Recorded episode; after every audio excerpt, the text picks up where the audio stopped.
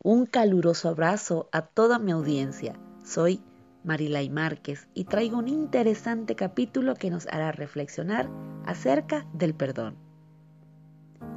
Pedir perdón y perdonar son acciones maravillosas que engrandecen nuestro espíritu y nos elevan a un nivel de crecimiento personal más alto. Cuando nos hacen daño, la reacción inmediata y lógica es ir contra quien nos lo hizo, pero esta reacción lógica y natural tiene sus problemas.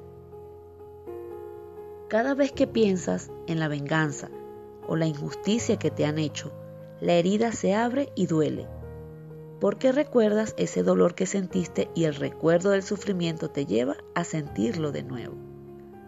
Sacar el veneno de tu cuerpo implica dejar de querer vengarse, en resumen, dejar de hacer conductas destructivas hacia quien te hirió, porque solamente pensando en la venganza, el veneno se pone en marcha.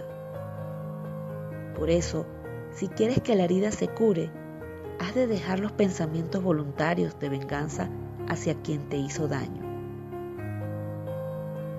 El proceso de perdón no implica el abandono de la búsqueda de la justicia, ni de dejar de defender tus derechos, solamente se trata de no buscar en ello un desahogo emocional que implique que la búsqueda de la justicia se convierta en el centro de tus acciones y que dificulte tu avance en otros de tus intereses, objetivos y valores. Es una forma de presentar que el perdón es terapéutico, resaltando los procesos psicológicos que subyacen y los beneficios personales que tiene ejercerlo. De esta forma, se ven los efectos que tiene perdonar, dejando a un lado las connotaciones religiosas, sociales y culturales que tiene la palabra perdón y que puede hacer difícil entender que puede ser un proceso terapéutico. Hay consenso en considerar que perdonar consiste en un cambio de conductas destructivas, voluntarias dirigidas contra el que ha hecho el daño, por otras constructivas. Algunos consideran que perdonar no solamente incluye que cesen las conductas dirigidas contra el ofensor, sino que incluye la realización de conductas positivas y dejar de pensar en las conductas destructivas. En consecuencia, para perdonar es preciso comprometerse por el propio interés, con el pensamiento de querer lo mejor para esa persona, aunque sea solamente que recapacite y no vuelva a hacer daño a nadie o deseando que le vaya bien en la vida. Si el proceso de perdón se hace adecuadamente, se modificarán en consecuencia los sentimientos hacia el ofensor.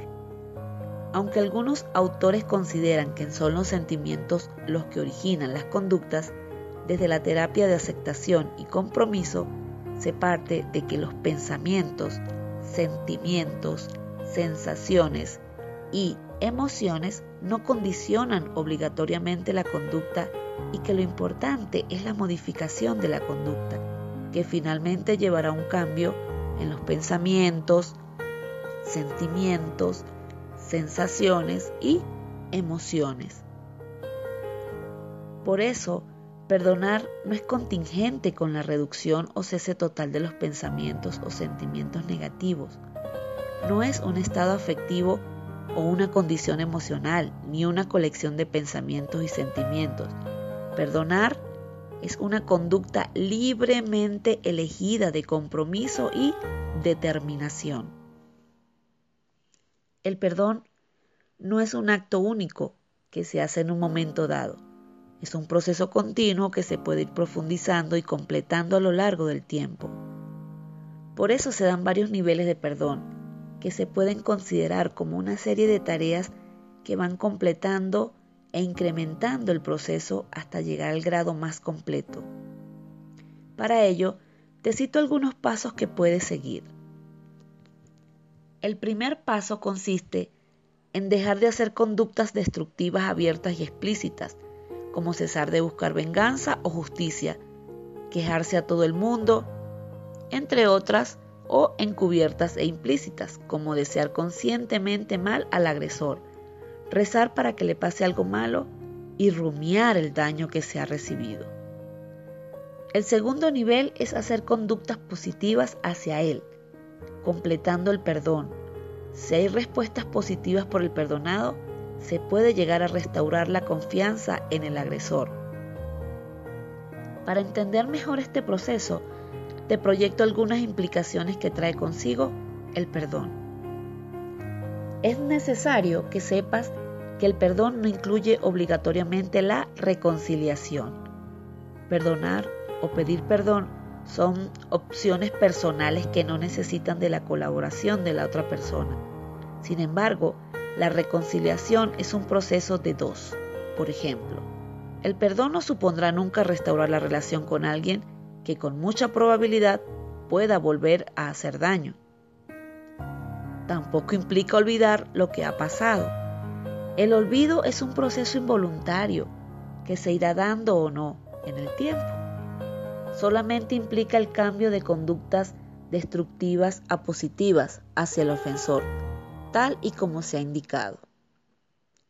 Hay ideas erróneas asociadas con el perdón, como que si se perdona, no se debe acordar o sentirse enfadado por lo ocurrido. Además, el perdón no supone justificar la ofensa que se ha recibido, ni minimizarla. La valoración del hecho será siempre negativa e injustificable, aunque no se busque justicia o se desee venganza. Recuerden que perdonar es un proceso y como tal requiere tiempo y voluntariedad. Por consiguiente, en una próxima entrega hablaremos de algunas recomendaciones para sanar heridas y trabajar en este proceso del perdón. Los invito a escuchar todas las ediciones de mi canal y a estar atentos para una próxima entrega.